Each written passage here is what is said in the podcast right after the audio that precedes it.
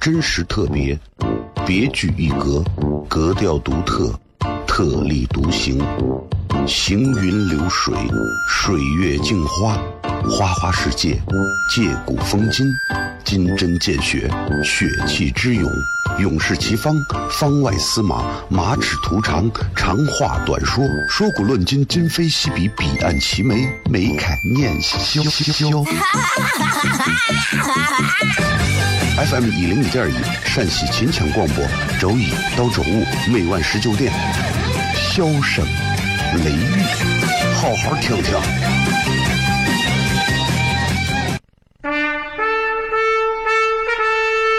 我爸爸对我说：“一个成熟的人，永远都会清楚自己想要什么，可以独立思考，从不随波逐流，为了心中所爱，敢和这世界抗争。更重要的是，不管变换多少身份和环境，永远都要做自己。”笑声雷雨，这就是我爸爸，没办法，就这么拽。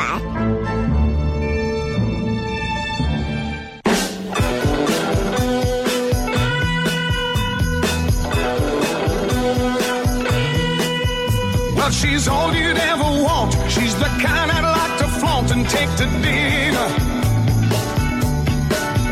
Well, she always knows her place. She's got style, she's got grace. She's a winner.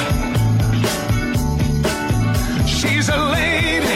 Hello，各位好，这是 CFM 一零一点一陕西秦腔广播西安论坛。周一到周五啊，晚上十九点到二十点为各位带来这一个小时的节目《笑声雷雨》。各位好，我是小雷。大家今天过得开心吗？今天下了一会儿雨啊，阴阴的，然后呃飘点雨花，给人一种不睡不睡觉就觉得愧对先人和这种好天气的一种冲动。啊，我真觉得西安就是一个，哎呀，一到天阴的时候啊，对吧？盖上一个薄薄的被子，哎，冲上一杯蜂蜜茶，哎，往床头一放。打上一盏昏黄的小床灯，哎，床头灯，然后呢，看一会儿书，哎，刷一会儿手机，睡觉。我觉得人就是这样啊，就是一定要学会去享受生活。很多人一直在强调说是，哎呀，不要老年轻人不要总是享受是生活，生活不用来享受，生非要让生活把我们折磨到死才可以吗？一定要享受，不要听他们讲的那些话。年轻人不要总是享受生活，我的前提是不要影响你的前程。在这个基础之上，你可以适当的放松自己，适当的颓废一下，适当的堕落一下，适当的调侃一下，适当的玩耍一下，适当的腐败一下，对吧？毕竟作为一个年轻人，才是最有资格去挥霍的。等你九十五岁的时候，你说你给你二百个妹子，然后给你一亿美金，你有什么用？对吧？你像五四青年节，我都说真的，一五四青年节本身我都觉得应该要放宽一下标准啊。五四怎么能拿年龄限制过节的权利？对不对？青年就一定是要哦多少岁才叫青年？我这三十多岁我就不能过青年节？要像我这种看上去像个年轻人，头发还在，蚂蚁花纹每个月有进账，都可以过节。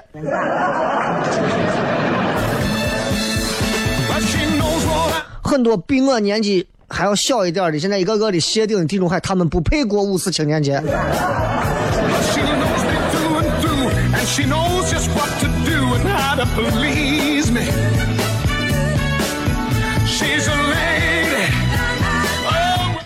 这样的天气里头，就在家里头，哎，做点吃的，吃吃喝喝，啊，就挺美的。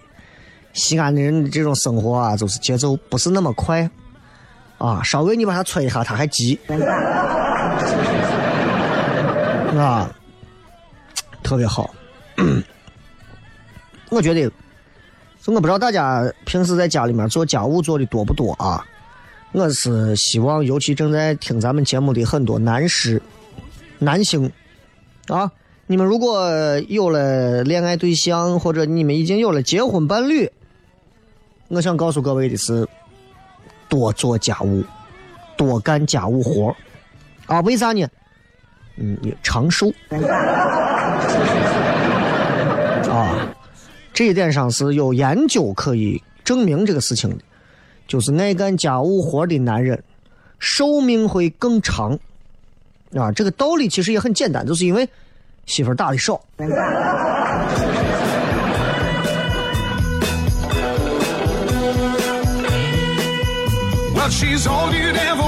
跟女人相比，我们男人要求其实很低呀、我们其实对这个生活、对这个世界、对未来的要求特别低，男人的生活成本要求都真的很低。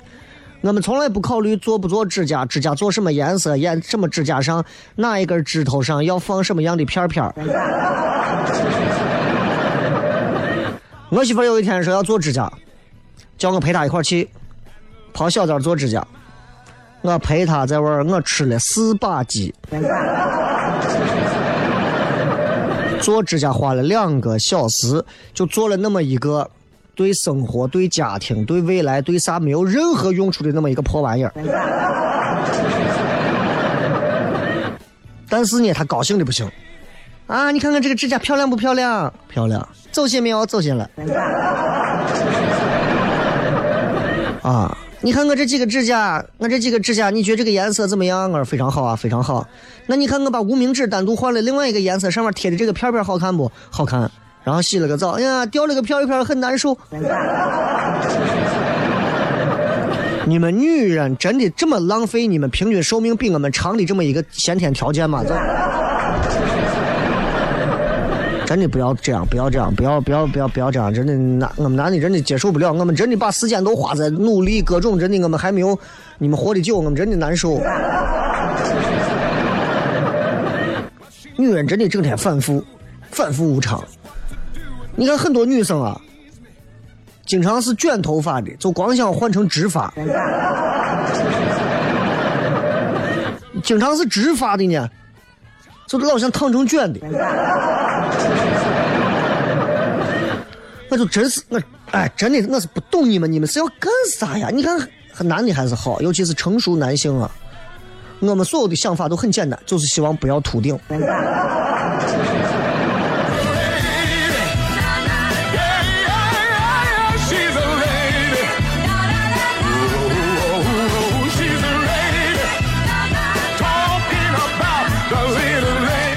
哎，的确是这样啊。这个今天咱们的微博也有一个专门的互动话题啊，一句话说一说，你什么时候特别的佩服自己？你觉得你自己什么时候特别佩服自己？你比如我回想我自己啊，什么时候特别佩服自己？我面对几千人、上万人，我讲了一段我自己的脱口秀，完了之后。啊，还能把底下逗得非常开心，我特别高兴，真的特别高兴。然后，然后我特别佩服我自己，因为我以前上学前班上一年级的时候，我是一个上课讲话连话都说不到一块儿的人，所以我特别佩服自己啊。这个每个人应该都会有佩服自己的时候，经常。我相信大家做了一些事情之后，自己回到家或者自己经常自己在心里夸自己，对着对着镜子里的自己说：“嗯，你太牛了。”今天的微博互动话题就是这个啊，一句话说一说，你什么时候特别的佩服自己？认真的想一想再回答，好吧？在微博搜索小雷最新的这个直播帖底下留言就可以了。同样，小雷个人的微信公众号或者是抖音都可以就直接搜索小雷啊，很简单，好吧？啊，抖音号五三三三七三幺零啊，你们都可以通过几种方式都可以都可以搜啊。嗯，今天还在路上看见好几个，有个妹子开了一辆宝马啊，后面写了个抖音啊，抖音号多少多少多少，关注了一下呀，妹子开的宝马跑车，长得还挺漂亮，抖音上还有几个粉丝。这就是西安现在我觉得一种新的东西。我觉得这种新会给西安这座古城带来很多不一样的东西，我特别特别的高兴。我觉得这座城市早就应该这样了。指望不上电视台，指望不上媒体，指望不上别的，指望指望我们嘛，指望咱们年轻一代嘛，对不对？哎，特别好，特别好。不管是南门城墙里头那帮子唱歌的，啊，还是外头一个个的在文化古镇各种各样跳舞的，他们都是在让西安走向世界变得更好，一定还是要支持的，啊，对吧？那南门城墙里头唱歌的，你们收过他唱租吗？咱们几段广告回来之后，笑声雷雨。真实特别，别具一格，格调独特，特立独行，行云流水，水月镜花，花花世界，借古风今，金针见血，血气之勇，勇士齐方，方外司马，马齿图长，长话短说，说古论今，今非昔比，彼岸齐眉，眉开眼笑笑。FM 一零五点一，陕西秦腔广播，周一到周五每晚十九点，笑声雷雨，好好听听。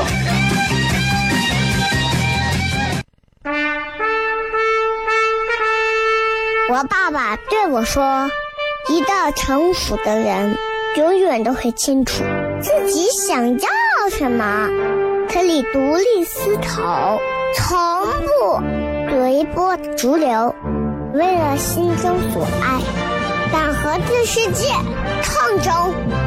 重要的是，不管变换多少身份和环境，永远都要做自己。”笑声雷雨，这就是我爸爸，没办法，就这么拽。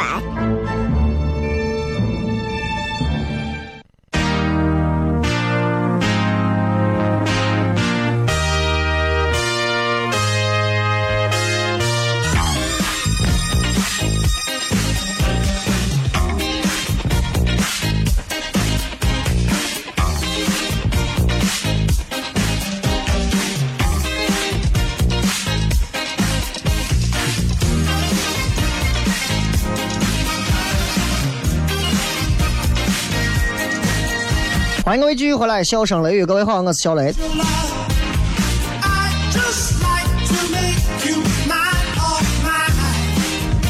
这个想跟大家聊一聊，呃，怎么讲，就是，嗯，跟减肥有关的事情。我相信绝大多数正在听节目的朋友对自己的体重和身材都不满意，包括我。我们都希望能够通过不太运动还能吃饭的方式，尽可能的减肥并且塑形。但那那真的那用一句话了，那就是胡扯，那不可能的？呃，从古至今，其实人们在对于胖瘦这件事情上都有一个衡量的标准。啊，你认识一个妹子，她胖一些，她瘦一些，她胖瘦均匀，对吧？嗯、每个人可能喜欢的类型都不一样。你问我喜欢哪种，我是非常不喜欢那种特别瘦的。特别瘦的，我见过那种瘦的腿就跟吸毒了一样，我女娃真的丑。我喜欢哪种？我喜欢那种，就是胖胖的，不是那种特别胖的啊，是那种肉乎乎的，就像《破产姐妹》里头 Max，哎，像那种婴儿肥也行，就那种，那我喜欢那种，我觉得女人嘛，对吧？象征着健康、美丽。瘦的最后一个个的，我女娃把脸上打的抽脂、血塞，一弄的最后脸整个瘦的都是尖的。拿抖音我试摄摄像头一拍出来以后，脸整个是个尖的，尖的，害怕的很，真的害怕的很啊！我就喜欢那种，我觉得那样的女娃子特别。当然这是主观的一个臆断，你们每个人喜欢的类型都不一样。从古至今都是这样，胖、瘦，他的标准，从古代封建帝王就已经给他们做了很好的垄断。现在呢，所谓的胖瘦到了我们现代都市人这儿，胖和瘦，现在都市人的审美已经彻底的把胖瘦定型了。你要知道，没有人是不爱美的，从古至今，所有人都爱美，所以人对自己的形体呀，一直会保持着高度的关注。哎呀，我最近肚子上有肉。哎呀，我最近哎呀，人鱼线出来了。尤其是女的，你看女的，你看对吧？女为悦己者容嘛，对吧？自也为的是让自己能高兴，所以女娃们都很努力的在控制身材。所以你看，为了能保持身材啊，从古到今，现在人们是基本上是想尽一切办法，是物尽其用。只要说是能瘦，只要说能美，就真的是就拼了。咱们今天就跟大家聊一聊，其实从古至今，人们对于胖瘦这件事情的这个这个一路走来有什么样的一些变化？真的变化非常大。胖子，对吧？听咱节目的肯定有比较胖的朋友啊，你们应该听过很多人叫你们胖子，对吧？其实我觉得还好吧。啊，我有时候演出的时候，有些照片拍出来，他们说：“哎，那个胖子。” 其实我还挺瘦的，啊。我我一米七三，一米七四，我一百六呃一百三十八，可以吧？算还标准吧，对吧？对吧？五千多年前，如果你说胖子要是有春天，五千多年前，咱往石器时代说，因为在石器时代，那真的是很远古的时候了，环境恶劣，所以女的啊，尤其作为那个时候的女性。身材必须要健硕。你啥时候见过跟咱现在这啊一米七几的人八十多斤的女的？那在过去都死了。女的在石器时代时候，那女的必须是要健硕，注意是健硕，已经不是用的大了，是硕。哎，块头也得大。啊，你他要猎取食物、繁殖、延续种族，都得是靠这种身材，所以他是丰乳肥臀那种。那，那哥现在真的不是审美啊，咱能接受得了的。所以在那个时候的审美文化当中，胖子那会儿真的是，哎呀，时代的宠儿。因为在远古时代的时候，胖的女人，她代表着生育。代表着啥？代表着力量啊！现在这都是怀了孕了，看的个个瘦的都跟没怀孕一样。但是过不了太久，因为那会儿都是打猎嘛。慢慢人类，你想到了人类社会，到了这种农耕、农业文明开始发达啊，粮食供应啊，包括财富方面各种都开始稳定了，人们对审美的要求就变了，从胖就转到瘦了，就变了。所以。如果说各位说，我觉得我胖挺好的，可以没有关系啊，你可以回到石器时代，对吧？然后咱们往下走，到楚国，楚国啊，春秋时期，春秋时期，尤其在楚国的时候，是吧？胖子基本上在楚国反正是活不了的。咱们应该都听过，春秋战国时候民间有一句话叫做。楚王好细腰，宫中多饿死。很多人都听过这个话，啥意思？就是当时楚灵王特别喜欢腰细的女人，所以为了让为投其所好啊，皇帝就是领导喜欢啥你就要弄啥嘛。所以宫里面的美女都节食，把自己的腰弄得特别的细，瘦身运动，弄得有的人都饿死。所以这种细腰就称为啥？楚腰。哎，你想一想，咱现在有的我妹子我腰细的呀，我都想我这好家伙，这真的是。咱都看过电视剧叫《甄嬛传》，《甄嬛传》里面这个“甄嬛传”的“嬛”这个字，最早来源于哪儿？有这么一句啊，这么一句叫做“圆圆一鸟楚宫腰”。这个《甄嬛传》的“嬛”原来读的应该是读的是啊，就是应该念“轩”，还不是念“圆”，念“轩”，轩轩轩轩一轩轩一鸟。所以你想，就是《甄嬛传》这个“嬛”字，它真的是多音，“嬛”也念“轩”，轩轩一鸟，楚公腰，就是啥意思？就是就是形容他这个腰肢啊纤细，是吧？现在想想，古代人都喜欢这一口了。所以楚国那会儿减肥，不光是女的受到影响，男人也被影响了，因为这个楚灵王他不光是喜欢腰细的女人，他还喜欢腰细的男人。哼，对吧？你要是在楚国，你要是个男的，你可能突然一紧，对吧？就在楚国，腰细的大臣会得到偏爱和重用，胖的男的有可能会被罢免了官职，甚至被处死啊！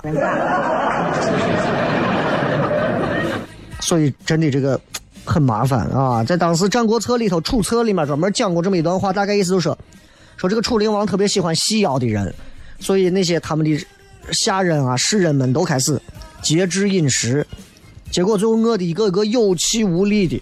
以至于互相要扶着，啊，某个东西才能立得住。虽然很想吃，但是宁愿忍饥挨饿而不多吃。所以很多的世人一个一个都饿的脸色都发黑，营养不良。宫女一个一个的也是为了细腰。为啥细腰能被皇帝宠幸啊？那不然一辈子对吧？很多都把我布啊布啊棉布棉帛啊我吞吞到肚子里。变相的去缩胃，这个减肥运动是真的是害怕人，真的百害无一利啊！但是慢慢的从战国开始，你会发现瘦以瘦为美的基调好像都定下来了，慢慢就出了很多的瘦美人。咱们如果稍微了解一点历史，有这么一个汉朝著名的美人赵飞燕啊，这个赵飞燕当时佟丽娅还演过赵飞燕，对吧？人说环肥燕瘦。杨玉环肥，赵飞燕瘦，对吧？环肥燕瘦有这么一句话。这个赵飞燕据传可以在手掌上跳舞，害怕不？所以你要想想，他得瘦到什么境界，他能在皇上的手掌上跳舞？俺屋的猫站我手上，我都一巴掌给它呼死。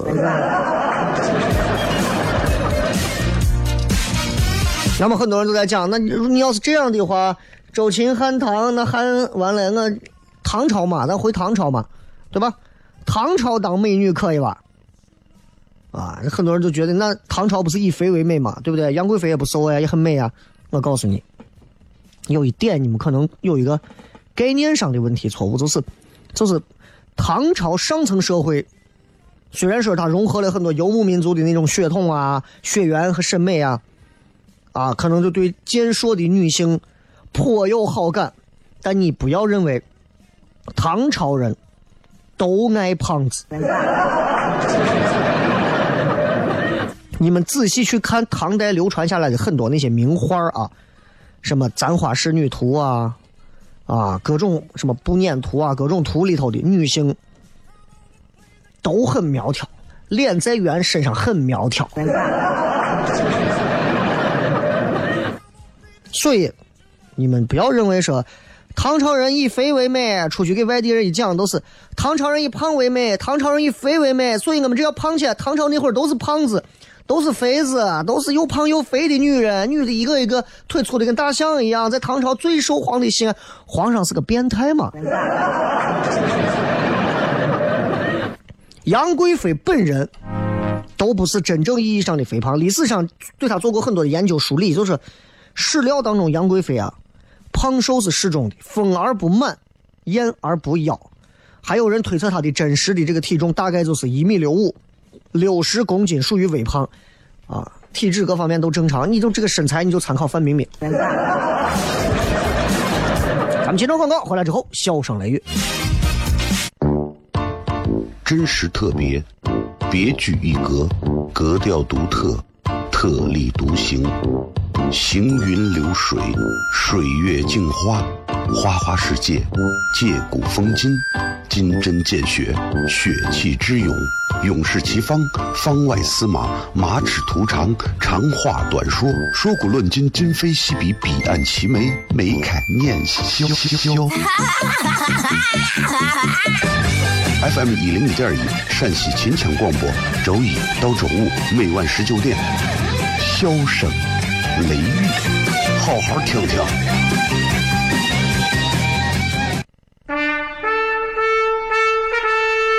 我爸爸对我说：“一个成熟的人，永远都会清楚自己想要什么，可以独立思考，从不随波逐流，为了心中所爱，敢和这世界抗争。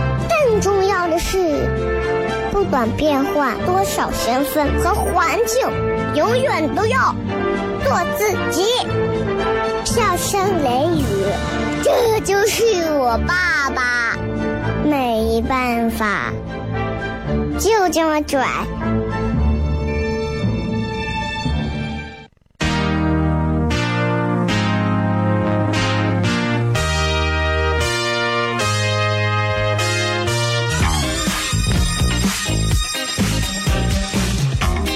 欢迎各位继续回来，笑声雷雨，各位好，我是小雷。今天我们聊一聊胖瘦从古至今的这个演变史啊，真的还挺怎么说，挺曲折的啊。唐朝的时候，咱们说到唐朝，很多人认为唐朝就一定是胖的、肥的，这真的不是，真的不是。在唐朝的这个美女标准里头，它是有苗条这一项的。所以你说我吃上三百八十斤，我到唐朝也是美女，你太侮辱唐朝人的审美了。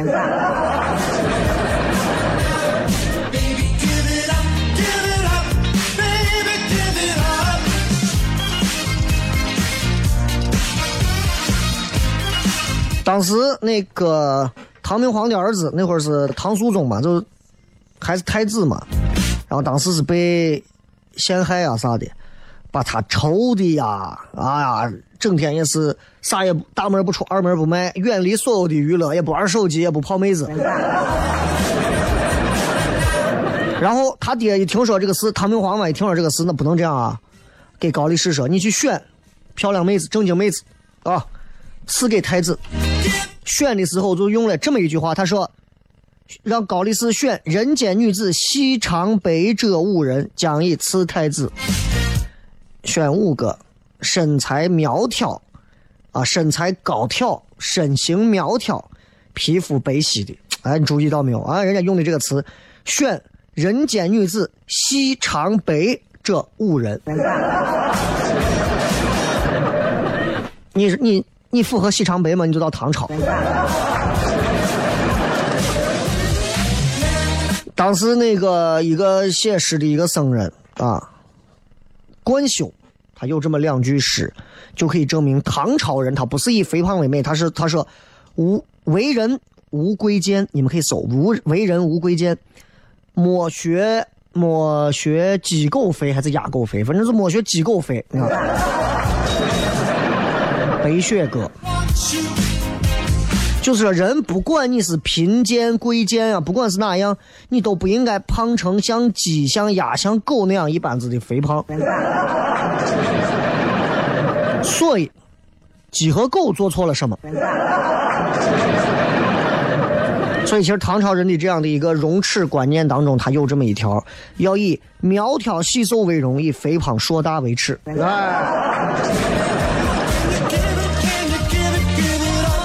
所以你们不要说唐朝人就是以胖为美，那对于这个朝的你是没有文化的，你这样说话，那这唐朝人不但不是以肥胖为美，甚至说他是极端的憎恨这个肥胖。咱很多的这些，尤其往东线走的那些导游、黑导游，给你在这真的是胡讲的是，啊，就骗外地人是胡讲。啊，唐朝呢，这是一个以肥胖为美的朝代，所以你看，你如果越胖，到个四五百斤重，你来这里，你就是个美女。你觉得唐朝皇帝是变态吗？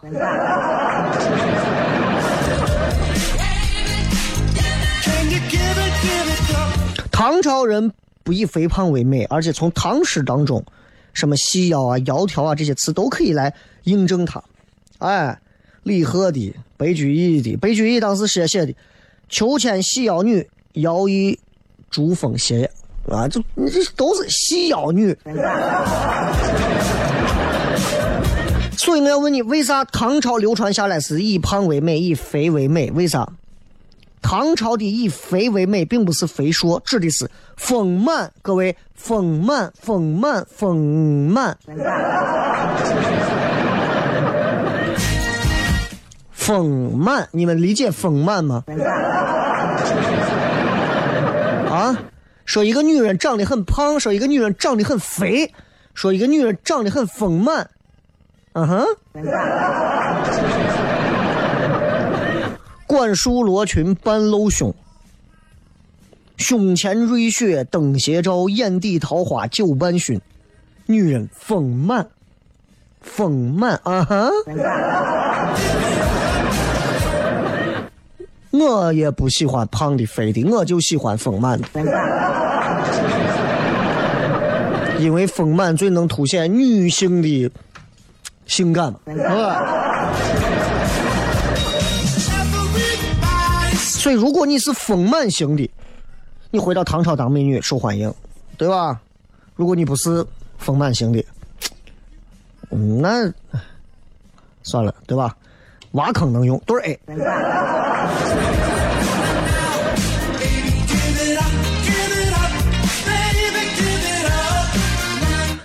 周秦汉唐宋元明清啊，唐朝下来，宋，宋朝。宋朝就已经跟唐朝相比，宋朝就已经很明显了啊，很明显就是宋朝应该就就是胖子的公敌了，尤其南宋，是吧？就是咱如果稍微了解一点历史，南宋那会儿的南宋王朝那会儿也不想着收复中原，也整天江河日下，整个朝野上下都是笼罩在一种萎靡不振的一种幽怨缠绵的气氛当中。所以，宋词里面有很多的体现。宋词里头的那些美女说话、做事、干啥，都是那种娇小的、瘦弱的、杨柳细腰的、慵懒无力的、哀怨愁闲的那种感觉。这就是宋代文士形容女性的美态。心灵、外貌，都是感感染上那种忧郁症一般的气息。所以宋代的时候啊，女的就。娇小瘦弱的，就是美，哎，身材高大的会被人嘲笑，会被人讥讽。那个苏轼有一回，苏轼有一回到人家一个富二代家里头喝酒，这个富二代家有一名舞姬，啊，跳舞的，容貌还可以，但是长得高大。主人就给这个苏轼说的，富二代就说：“你给你给咱这个当儿啊，弄首诗。”然后这个苏轼就花脚着人家写了一首诗，把人家一让，啊，说说他舞袖翩翩，影摇千尺龙蛇动，歌喉婉转，声撼半天风雨寒。哎呀，把那当时个子高大个妹子嗖的呀，就离开了。啊，就就说你这身影一摇动起来，龙和蛇都摇动的感觉。所以，胖子在宋代的时候是要被歧视的。所以，瘦身也是宋朝女人的一大任务。宋朝女的还给自己创造了很多的独家的瘦身秘方，啊，很好玩。她比如说，她把杏仁、花生，包括葵花籽、胡桃、南瓜籽弄碎之后，蘸着鸡肉或者鱼一块吃，有很好的减肥效果。现代医学咱们已经证明了人家那种吃法。含有非常丰富的不饱和脂肪酸，所以古代女人拿它们做零食，真的非常机智。他们如果再冻点酸奶，跟这帮健身的人吃的一模一样，对吧？干果、鸡肉、鱼、酸奶都是不饱和脂肪酸酸。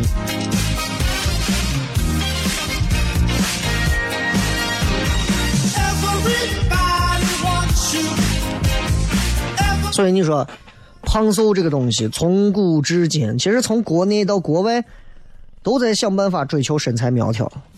古代的埃及人，埃及人对吧？四大文明古国古埃及，古埃及人真的是那会儿为了减肥，一天三顿泻药，啊，专门用了一种专门的蓖麻油制成的一种泻药，吃完之后就在茅坑准备蹲上一天都不出来。所以你去看埃及壁画里头，如果你们去过的话，你会看壁画里头所有的男的都是身材细长，你吃那么多泻药，肌肉都给你拉掉了。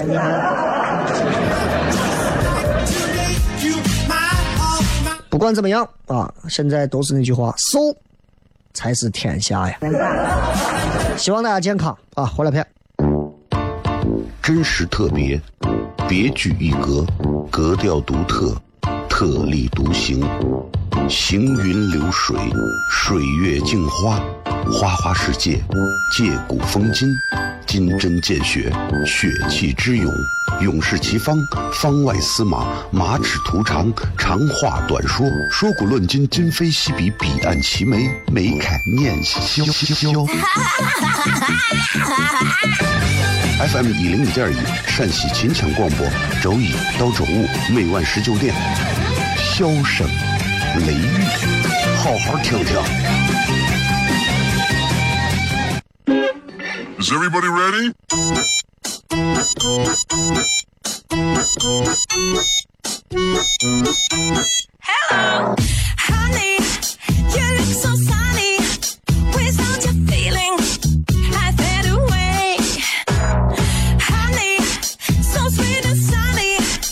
迎各位继续回来，笑声雷雨，最后时间了。这个一样说一个学期减肥二十斤，一个假期反弹三十斤。你是不是觉得人生无望？感觉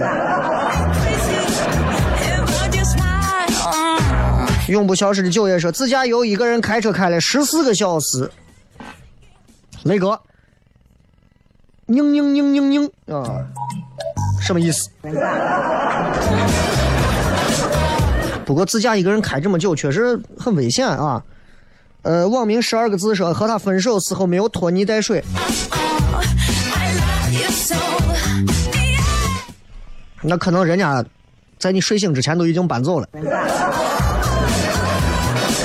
孙永波说自己努力挣钱，没有任何人的帮忙情况下买了房。我就想问一下，睡觉的时候能站得下不？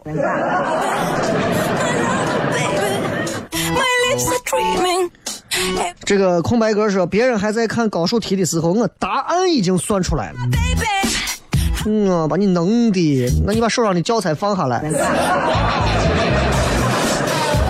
西游说：“那个，我们主任让我三天背完十一页 A 四纸的解说词，如果我能活着度过这周，那我就很佩服我自己了。嗯，就这样子。那可能这就是你最后一次，嗯、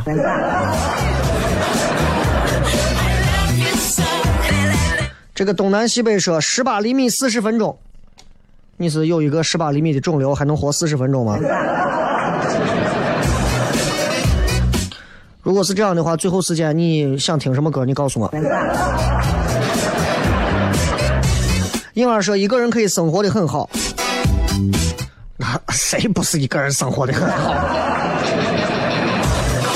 牙精少女萌说风速八米每秒的沙尘暴天气，我还能从单位骑自行车回家。听说明天要沙尘暴，好像是还是有个什么沙尘带要要要来袭啊，所以明天吃鸡适合玩沙漠那一关。这个 when 啊，早上能六点起来的时候，你们早上都没有起来过吗？这个说长这么大基本都没有吃过几次药。嗯，西安地儿有多邪，你怕是不知道吧，朋友。上善若水说陪娃入睡能陪很久，以前根本办不到，照顾孩子极大的挖掘了我的潜力，经常暗暗佩服自己的无所不能。那什么时候要二胎？小火柴说，一个人从机场的宿舍把我的褥子、被子、盆子等用品一个人拿回来。我没有车，女的，但我觉得那一刻我是个男的。你明明，如果你要，如果你能一直是个女的，可能就会有人帮你拿了。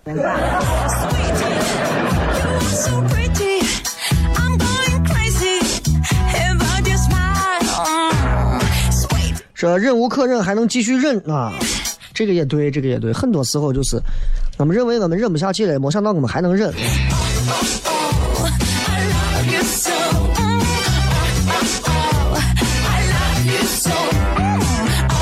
这个冰峰说摔骨折了以后，还以为脱臼，抱着胳膊回到宿舍睡觉，结果躺下后疼得哇哇大哭，吓到舍友他们。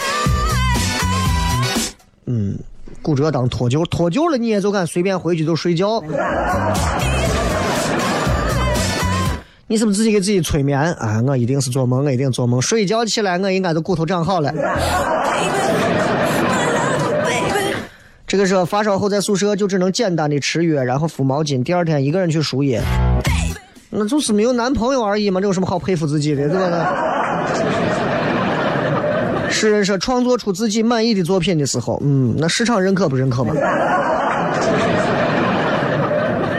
啊，这个一个星期不洗不洗头，你作为一个女娃，一个星期不洗头，你可想而知，就是你你在异性交往方面应该是处于零吧？再看啊，呃，说佩服自己特别能忍，对自己觉得不能忍受的事情，也就那么一件一件忍下来了。那你是可以无限的降低你的底线嘛？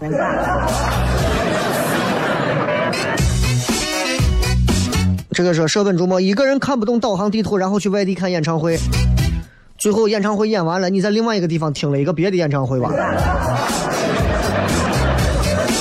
四月九日，未央说，当年只用两个月减重二十斤的我，如今躺在医院的。这个床单说，十年生日没有一个对象能在一起吃蛋糕。哎呀，生日当天随便约一个吧。送各位一首动听好听的歌曲，适合今天的歌啊，送给大家，声音放大，好好的享受一下。今儿节目就这样，明天晚上不见不散，拜拜。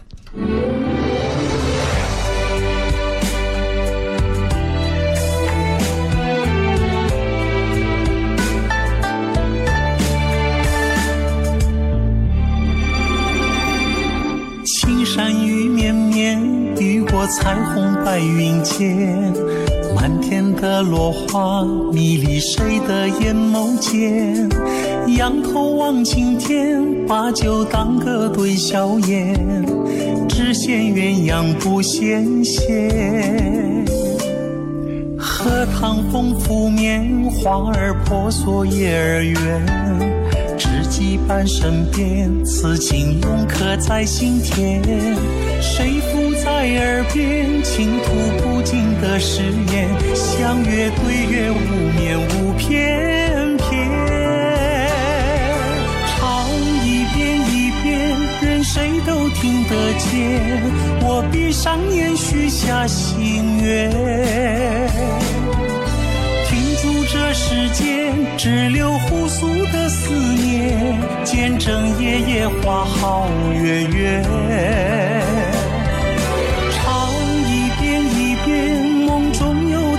画面，不知是谁害羞的脸。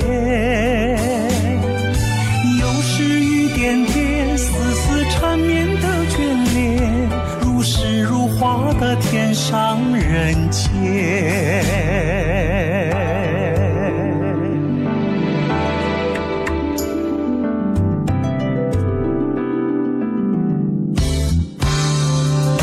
荷塘风拂面，花儿婆娑叶儿圆。